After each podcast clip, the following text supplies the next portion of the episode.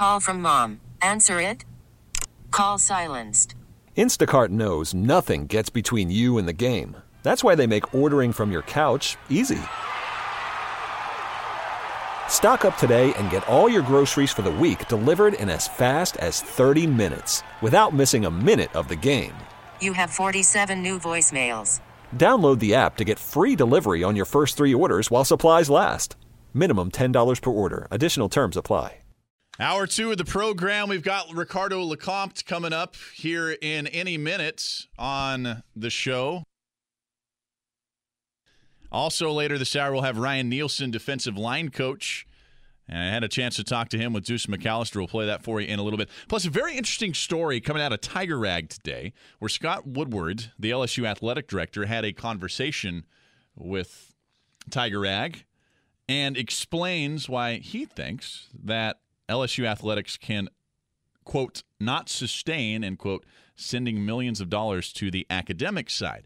Well, was very interesting timing by Scott Woodward, who is ever the politician. He knows exactly the timing of this and what he's doing, considering it's coming on the heels of the massive backlash that followed the $28 million new um, football facility, athletics facility, and also the renovated locker rooms. We'll get into that second half of the hour. I don't want to scuttle what we're going to talk to Ricardo LeCompte about, but I think it'll be a very interesting conversation to piggyback on the one that we had here on the air and really on social media that blew up last week. Our Blue Runner Gumbo opinion poll at WWL.com. After Cameron Meredith was released, I think this is pertinent. Should the Saints look to sign or trade for a veteran wide receiver? We just got done talking about this on our WWL Radio Facebook page for our 9 o'clock live chat. They are actively trying to find and bring in a veteran running back. They took a look at Theo Riddick yesterday. And then today there were reports that Alfred Morris was on his way in. Well, he didn't get out of Dallas. Alfred Morris signing with the Cowboys as Ezekiel Elliott's holdout continues. But the Saints now actively looking for a running back. Should they actively be looking for a wide receiver? I like this, I like this receiving corps more than the average bear here. Lots of doom and gloom around the receiving corps, and I get it. They weren't very productive last season outside of Michael Thomas. But I think this is a good group. I think this can be a productive group. But bringing in a veteran wide receiver, certainly in, in my mind anyway, makes a lot of sense. Makes a lot of sense. On our Facebook page, on our live chat, Luke Bates Jr. asks, "Is Dez, Dez Bryant still with us?" No, and Dez is. I would be shocked if Dez Bryant plays football again. Maybe not. You know, the shock comes in levels. I don't know how shocked I'd be, but I'd be surprised to see Dez Bryant coming off that injury playing football again, especially here in New Orleans. I think that ship has sailed. Phone lines wide open for you at 504 260 1870. And our text line is uh, 870 870. We were going to have Ricardo LeCompte here. We have Ryan Nielsen. Do we have that queued up? Guys, back there. Let's go ahead. We're a little frazzled here. Let's go ahead and take an early break so we can get things situated away. Let's go ahead and take an early break. We'll try to have Ryan Nielsen coming back uh, here on the program. Uh, my conversation with Deuce McAllister and Ryan Nielsen from yesterday here on The Last Lap. Welcome back to the show. It's The Last Lap on WWL. Seth Dunlap. Phone lines are open at 504 260 1870. Text lines 870 870. We'll push Ryan Nielsen back just a little bit because we did get a hold of uh, Ricardo LeCompte, sports anchor for WWL TV Channel 4, joining the program now at R LeCompte TV on Twitter. Talking a little Saints camp with Ricardo. How you doing, man? Doing good, Seth. How are you? Look, I'm I'm good. It feels like I guess we're finally into the meat and potatoes of this this camp, dude. No more and pads are on. Uh, no more of these you know non-contact nonsense drills, right? Yeah, it, it's it gets us that one step closer to actual football. Um, it, it you know those first couple of days of camp, you're just like, okay, well, you know, at least they're out here reporting, going to the drills, doing it. But once they strap those pads on, and once you get everybody, you know, the, the competition really starts amping up. So yeah, it's about time that we've gotten to this point. Uh, Cameron Meredith released today. What do you make of this? Well, it, it's one of those where you know you, you kind of look at it, and, and the Saints took a flyer, obviously on on a guy that that had uh, knee issues. Uh, you know, where Chicago made that same assessment, going, well, I don't know if he's going to be able to, you know, continue uh, with that injury. The Saints decided to go ahead and and, and take that flyer, get him in there, and unfortunately, it just never worked out. And uh, that's just you know, one thing that they kind of just missed on, just in terms of you know thinking that he can come in and and you know provide that that inside slot receiver that this offense kind of needed. Uh, luckily, Michael Thomas uh, last year was able to kind of play not only on the outside but also inside in that slot position and, and kind of have production there. But they were hoping Cam Meredith could be that slot receiver uh, that this offense needed. Unfortunately, it just didn't work out. And it kind of when you see the Meredith thing not working out, you almost wonder, man, if the Saints didn't get rid of Willie Snead, perhaps maybe that was probably the better option of keeping him around instead of banking on Cam Meredith. Um, I think the money kind of worked out where they probably would have offered less to bring back Willie Snead versus going after Cam Meredith. They thought they were going to get an upgrade at that position it didn't work out, and it's just one of those things where the Saints were wrong there. Chalk it up and move forward. Yeah, move forward. There's uh, some breaking reports just now. Everybody listening, that Theo Riddick has narrowed it down to the Saints and the Broncos. Is going to take a day or two to decide where exactly he will go, and that's interesting, Ricardo, because I was going to ask you. Well, they're actively looking for a running back on the free agent market. Should they actively be looking for a wide receiver, either in free agency or the trade market? I think they should, um, especially just because you don't know how long this Michael Thomas situation is going to last. Uh, you know, there, there's all this expectation that uh, Michael Thomas will probably, you know, get a deal done very soon, and then he'll be in camp. But the longer this goes, and the longer that you don't see any other deals just around the NFL being done, it's almost like you're kind of almost in a stalemate where the Saints are going to offer what they're going to offer. Michael Thomas and his representatives can kind of pretty much just sit back and and wait and and hopefully get a twenty million dollar offer or whatever you know we've heard that's being reported, and they can just sit and wait until you know the Saints decide to cave in. And if that doesn't happen, then you can have a longer you know situation where this holdout lasts longer than you'd expect and maybe into the season. So you would need you would think the Saints would probably need to address the wide receiver position if that's the case. Um, you see, Theo Riddick was one of those guys where the Saints were probably just really enamored with a guy who uh, is a dual threat out of the backfield, and it looks like that's kind of the direction they want to use, just in terms of just having different weapons out of there. When you have Alvin Kamara, when you have Latavius Murray, those types of backs which can get you yards to the tackles, but also be a pass catcher. Theo Riddick could obviously be another weapon you can use in the passing game. Uh, it, it looks like the Saints need to kind of find just more pass catchers simply because they don't know what they're going to get out of the wide receiver position. If Michael Thomas happens to not, you know, this thing lasts through the regular season, he doesn't end up playing. Where are you going to get the production in the wide receiver position? Maybe you get in other positions. Um, but yeah, I, I do agree with you, Seth. I, I think they should focus their attention on maybe finding another wide receiver, especially this Michael Thomas situation continues on. Ricardo LeCompte of WWL TV joining us. Which of these young receivers have you been most impressed by? Uh, Emmanuel Butler, Cyril Grayson, and a little Jordan Humphrey was better today. Which one? Which one are you liking right now? Uh, I, I think two guys, and I, I really like Cyril Grayson just because of the not only uh, uh he just has so much speed, and, and he can be a guy that could that could you know that that has a little experience in the NFL. Um, and again, that speed is just something you can clamor over. And he's been making plays, you know, in, in these first four days of camp. Also, the fact that you could also throw him there as a punt returner. We all know that the Saints are looking for something, some type of spark in the return game.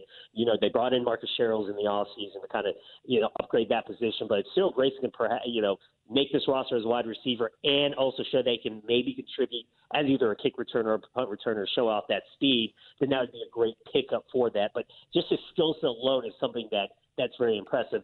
As for Emmanuel Butler, the undrafted rookie out of Northern Arizona, this guy has been making plays all camp long so far, and it's and it's one of those things where I, I want to see what he does in a regular season game. We'll get the opportunity to see that next Friday, but this guy is is a big type of uh, receiver, a, a big body, something that uh, Sean Payton and, and this offense really really likes to have in their offense. And and just the other day, I, I kind of like the comparison of of one of the uh, when when we were talking to Emmanuel Butler, and he was telling us a, sh- a story about being in the NFLPA Bowl, and one of the Saint scouts were saying that he kind of reminded him of a Marques Colston, and I could kind of see that a little bit, just not only in terms of the size and, and the ability that he's able to play with, but also the fact that he comes from an FCS school.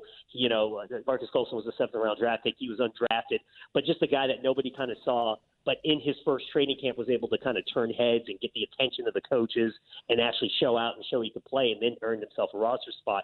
He's kind of following that same line. I'm not saying he's the next Marques Colston, But so far, it's kind of one of those things where it's like, man, we can almost see history repeating itself uh, if you if Emmanuel Butler turns out to be what everybody thinks and everybody sees so far that he can't be. Yeah, he's been good, and I think the entire Saints fandom and, and media uh, conglomerate has had their eyes squarely on him at camp now, seeing if he will be that next Marques Colston. Ricardo LeCompte's part of this crew at WWL TV Channel 4. And Ricardo, I know you guys around the water cooler have these real big conversations. What, what's been the, the story outside of some stuff and then the conversation outside of some of the stuff we've already talked about with Doug and, and Andrew and everybody over there? Well, we're, kind of interested in a couple of things. We we were we were saying that on uh, the Saints defensive line, who was going to be that kind of breakout guy this year, and all of us agree that the Saints need Marcus Davenport to have a phenomenal season, just being that other rush end uh, to uh, Cam Jordan uh, on that defensive line, and, and and and this is and this is the time to kind of do it he was hurt last year, so you really didn't get to see him at his full potential. But in those games that he was able to play, in those like just brief glimpses that you would see, you're, you you would just be amazed by his his speed, his power, his ability there at the DN. But he's got to have a huge year um, as a pass rusher opposite of Cam Jordan because you don't have Sheldon Rankins for at least the first half of this season. You're kind of going in there untested at your DTs trying to figure that out just in terms of is David Onyemata going to step in there? What about Malcolm Brown coming in? Could he be a contributor?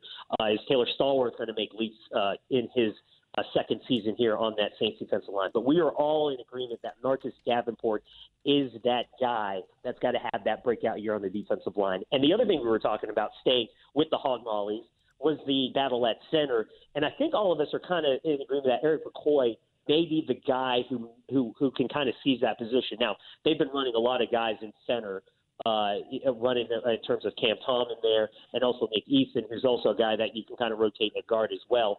But Erik McCoy is that guy that he's a rookie who's the, the second round pick. You obviously think that if you're going to draft someone that high, just at that position, that he's going to be the one stepping in for the retired Max Unger. But that's also the position we're kind of looking at, just simply because you had such stability there with Unger. Now that he's gone, you're throwing a rookie in there, and we're going to see if that offensive line doesn't miss a beat uh, in this upcoming season. It's interesting you mentioned Marcus Davenport because I'm almost in lockstep with all you guys. I think that he might be the most critical piece on this team outside of Drew Brees because if he doesn't get double digit sacks or close to it, especially with Sheldon Rankins out, and no Alex Okafor, I just have no idea where the pass rush is going to come from. And he's got to be that guy, Ricardo, I think, that every player and everybody around the Saints keeps telling us that he's going to be, you know, a star in the making since he was drafted last year.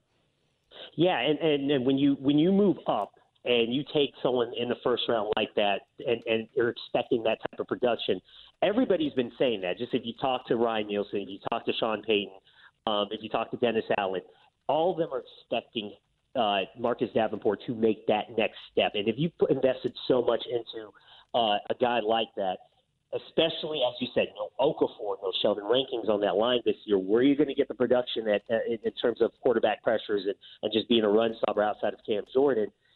Davenport is the guy who has to step up. Absolutely. It's Ricardo LeCompte of WWL TV Channel 4 at R LeCompte TV on Twitter. Follow him there. Uh, Ricardo, you know what the, they got working tonight for the 10 o'clock news?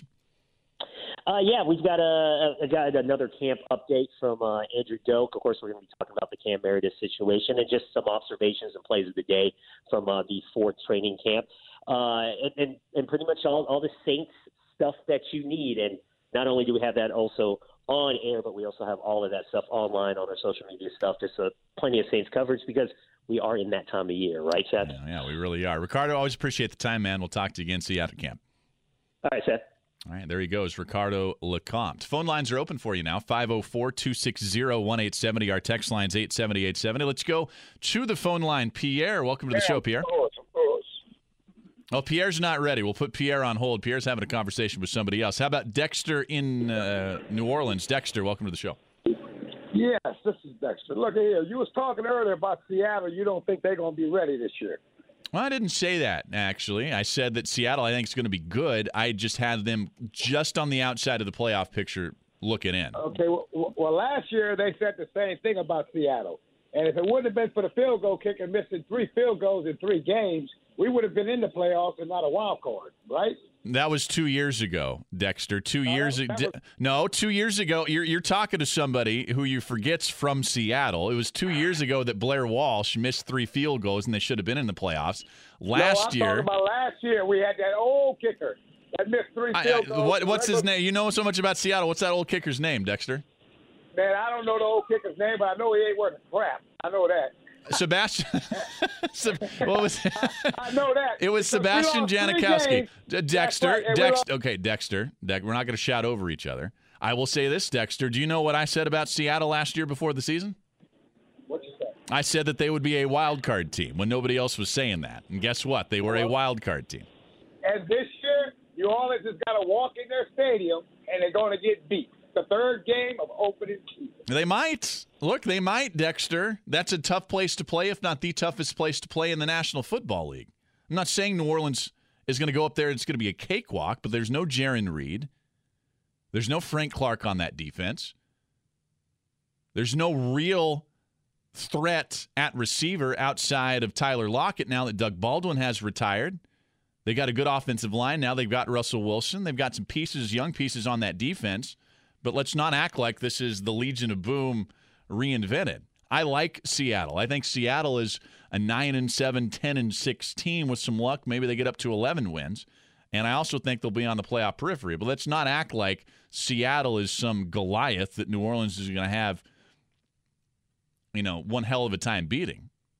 I haven't made my prediction for that game. We'll see. Remember, that is the back to back weeks, which is going to help Seattle. They got to go, uh, the Saints do, to Los Angeles and then up to Seattle. But uh, let's be honest here, Dexter. New Orleans is a more talented team, a vastly more talented team on paper. On paper doesn't win you games, but on paper, that's it. So I don't want you to twist my words into you know some Seattle hater. In fact, in my in my decade here, that's the first time I think I've ever had anybody insinuate I'm, I'm a Seattle Seahawks hater. So I guess that's a change. Thanks for listening, though, Dexter. Uh, let's go back to Pierre. Pierre, you ready this time? I am ready, Seth. I'm so sorry you called me to share some business. No, that's fine. What's up, dude? Um, I want to talk about uh, Michael Thomas. Um, as far as the, the holdout, um, I kind of seen it coming. I somebody actually was actually talking about it uh, back in May, wondering if he was going to hold out, and ended up, you know, that, that's what he ended up doing. Yeah. I mean, but, but what's your point? You just thought he was gonna. You just thought he was gonna hold out, and he did. I mean, we could have seen that coming from years away. No, actually, I wanted to make that comment, but I had a question. Do you think that um, with him holding out, uh, is that going to help the other receivers basically with more reps, um, maybe you know getting them ready for the season? Yeah. uh, Do I think it's? I don't think. It, I don't really think it matters. I mean, that's just my honest opinion on this, Pierre. Is I don't think it matters, and that may sound like I'm. I've got my own head in the sand with Michael Thomas, but I, I just, I really don't think it matters because Drew Brees and Michael Thomas are going to have that connection that they had the first three first three years of his career when he comes back. And remember, there's this soft deadline of August 6th for Michael Thomas to report because if he doesn't report by then, this will not count as a year of service in the NFL towards his free agency. So he would become not an unrestricted free agent, but a restricted free agent if he does not report by August 6th. So I expect to see Michael Thomas in camp then. Maybe he continues his holdout after that, shows up to camp for a couple of days, and then he could by the rules for the CBA. I, I certainly even expect that to happen if there's no deal done. But from everything that we have heard, everything we've heard from Sean Payton, from Mickey Loomis, even the leaks and reports we've got from the agent side for Michael Thomas and, and behind the scenes in New Orleans, this deal is going to get done. Now, I'm on record saying I don't know if I would pay. In fact, I don't think I would pay any receiver 10 plus percent of the salary cap in the NFL, but I'm not making that decision. I'm just here reporting on and, and, talking about what I'm hearing and seeing, and it certainly seems like the Saints are going to get this done well in advance of the season. But it's a good question. Thanks for listening, Pierre. I always appreciate the call. We're going to take a break when we come back. Ryan Nielsen, defensive line coach. Big year for him and his group. Deuce and I had a chance to sit down and chat with Ryan yesterday. We'll play that for you. You know, it's always interesting in the new age of media and uh, social media the anonymity that comes with that can be it can be freeing i don't mind it sometimes you know, you don't have to put your face and name behind everything that you do online. I think that isn't necessarily on its face a bad thing. But what it does, it lends to uh, some people, well, taking shots at people in public. We see it all the time on social media, right? These these anonymous, what I think are cowards, taking shots at Michael Thomas or Drew Brees or Sean Payton or the Saints or whoever it is. We get these texters to the show quite a bit. There's a texter from the 504, uh, 1598, the last four digits, who texts the show almost every day with vulgar insults to the show. And I finally, I'm just going to ask this person, call the show. 1598 because you're cowardly. He keeps he insults me, he insults Christian, he insults everybody on the station and uh, never puts his name behind it. And never calls in. And uh, he's a coward. He's a coward. Uh, here's I'm going to read you his text from the 504. Your show sucks and so does Bobby Hebert. So does the music. Oh, and I don't watch TV. Radio is my go-to media. Yeah, well, call in and say that because you're just a coward. You won't put your name behind that. And I like the back and forth with people who are a little negative, but not the anonymous negativity. Uh, let's get back to Ryan Nielsen, the defensive line coach. Boy, he's, he's kind of a kind of a rock star there on the defense, and that that unit, that defensive coaching staff, very consistent. A lot of cohesion there, considering they've been together for a few seasons now. Deuce McAllister and I yesterday after practice had a chance to chat with Ryan Nielsen. Here's that interview.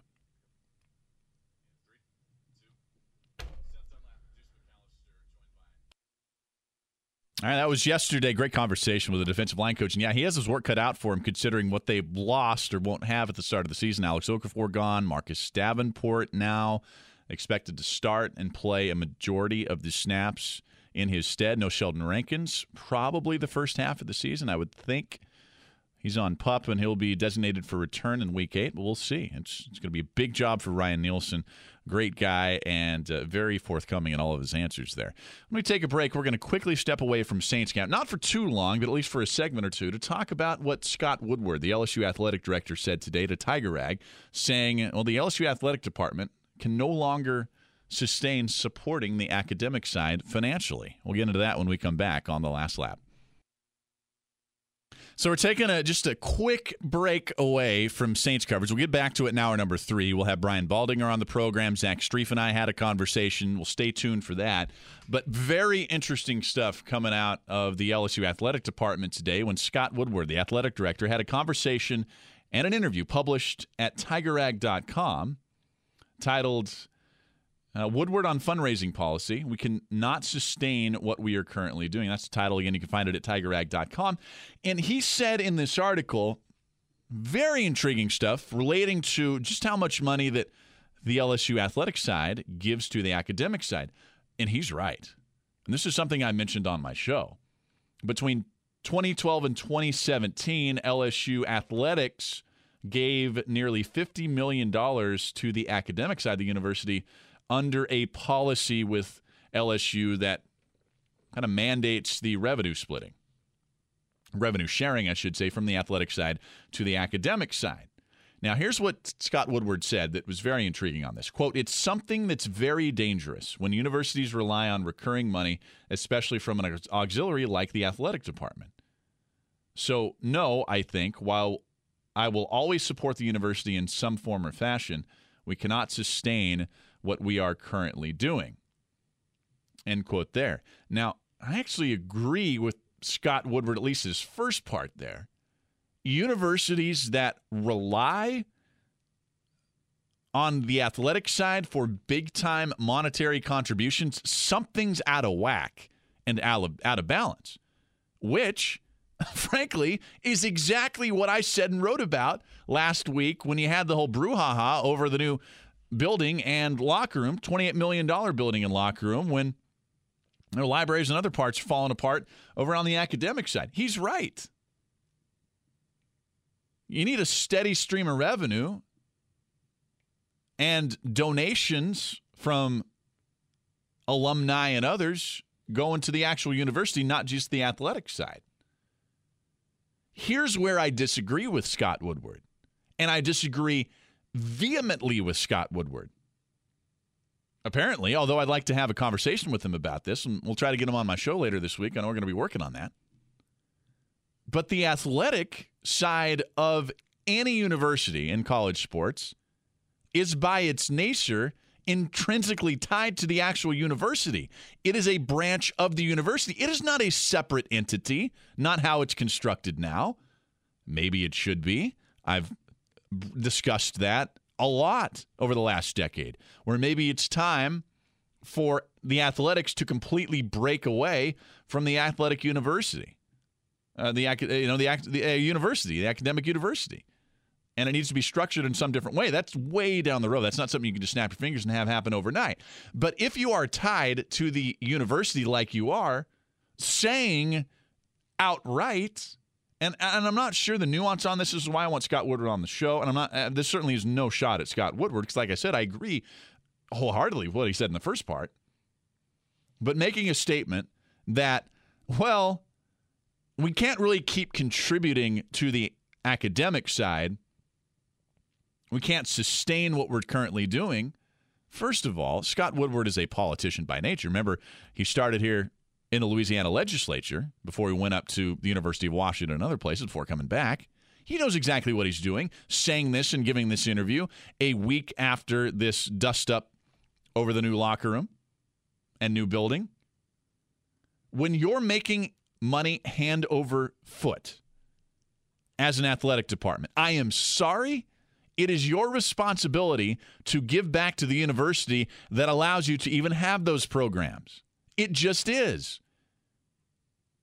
And I know what LSU fans are going to call and text about.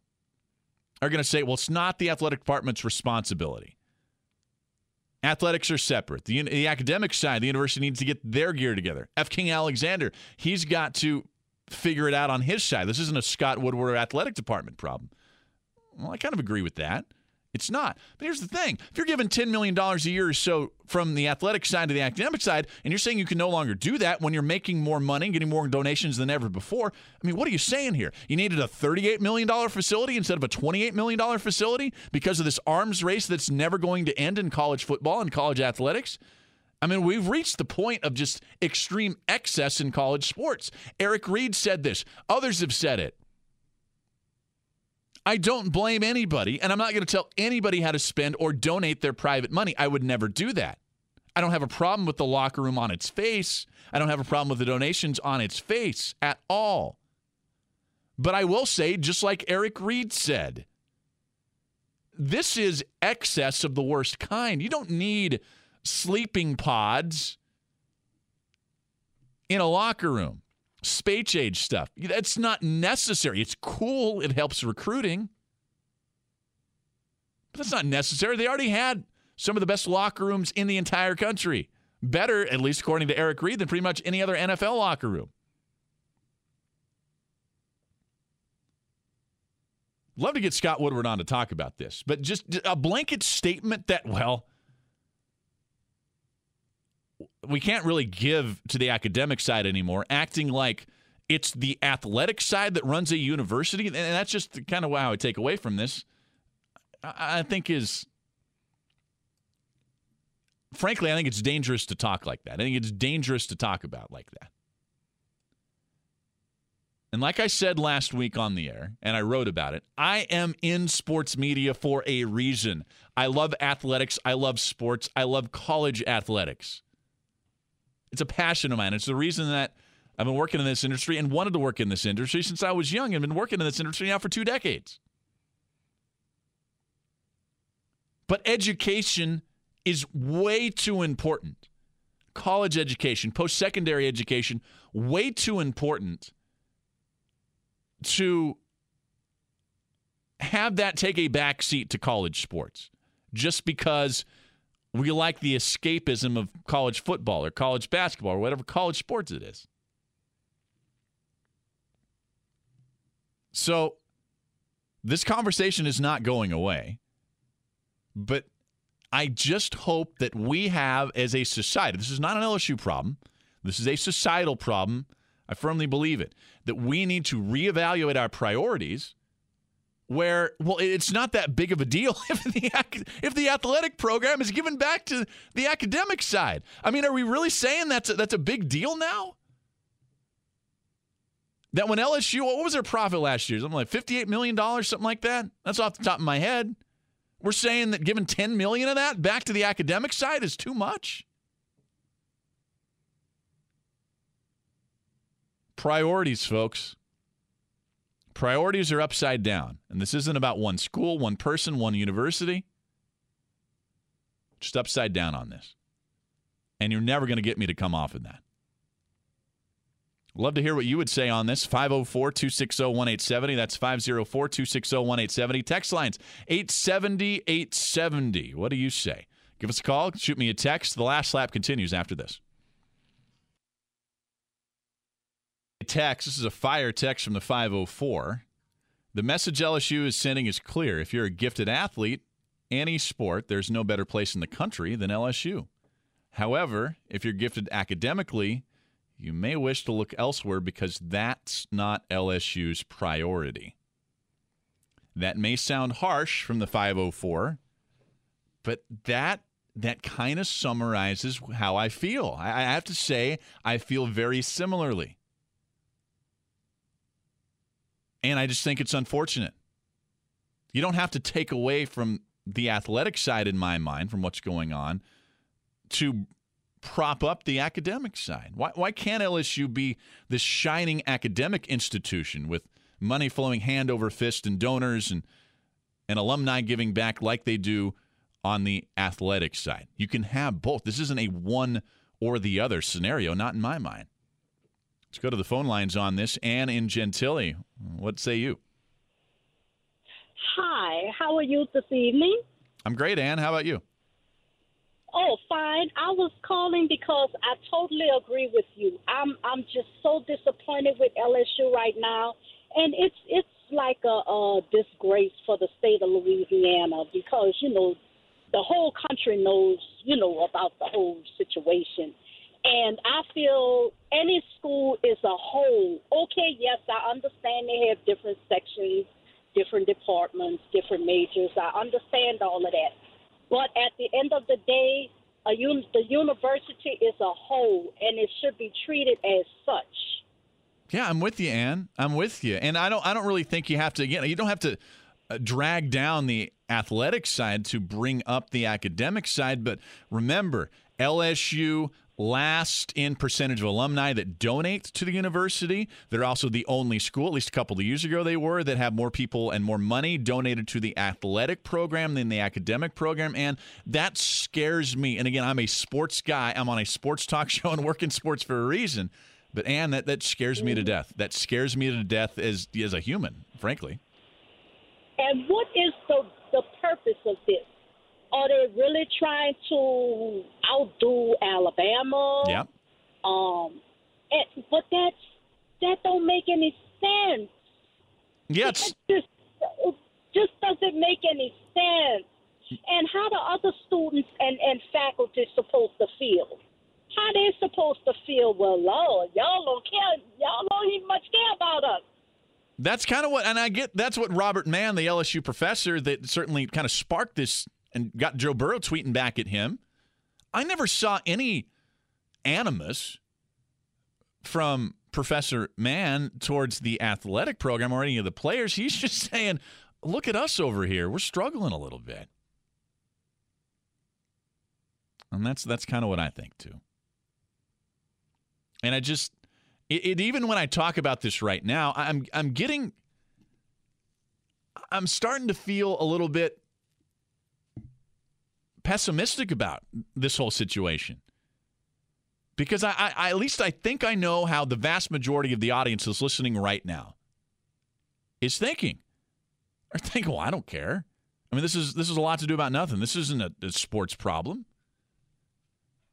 This is the academic side. This is F. King Alexander. This is a state issue. This is a federal education department issue. Maybe it's all those things. Maybe it's all those things. But Scott Woodward is what we're talking about, saying today in an interview with TigerRag.com that it's dangerous when universities rely on money from the athletic department. I would agree with him there. I actually agree with him a lot there. But the part that I don't agree with them is saying, well, basically, and I'm paraphrasing here, that the LSU athletic department, again, who is making money hand over foot, well, not going to be able to give back to the academic side, the university side, uh, like they're doing any longer. Can't sustain that, Scott Woodward said. I don't I don't really understand what he means when you can't sustain that. I guess maybe he's just projecting that the athletic side won't make money like this for eternity, and he's right there again. So I'd love to get Scott to talk on the program to talk about this. We're going to try to make that happen a little later this week. Great conversation. Let's go to Michael in Covington. We got about a minute left. Michael, what's up? Um, hi. Um, I am a student. I went to high school in Covington, and I looked at LSU to go to college there. Mm-hmm. But because of the way they set up their scholarships, and even with TOPS, it was more lucrative for me to go to Alabama because Alabama puts a lot more money into their scholarships, and if you had a 32 on your ACT, you got a full ride. And um, I mean, I understand that they put a lot of money into their sports programs, especially into the football, but they put a lot of money into the campus as well. Like just this summer, when I go back in the fall, we'll have I think four or five brand new buildings, renovated, nice. Like structural wise, I'm an engineering major, mm-hmm. and structural wise, like the classrooms are nice. Our um, teachers and professors and our resources are all good. Yeah, and Michael, we're up against a hard break here, but but I get it. And yeah, if you're making that much money athletically, let's grow the academic side with that. Thanks for the call. Hey everyone, Boomer Esiason here. The NFL draft is behind us, and your favorite team is now gearing up for week number one. The free Audacy app puts you right in the middle of the pro football conversation with the biggest sports radio stations from across the country. The local voices who know your team the best, giving you their unfiltered takes on the current state of your squad. It's always football season right here on the free Audacy app.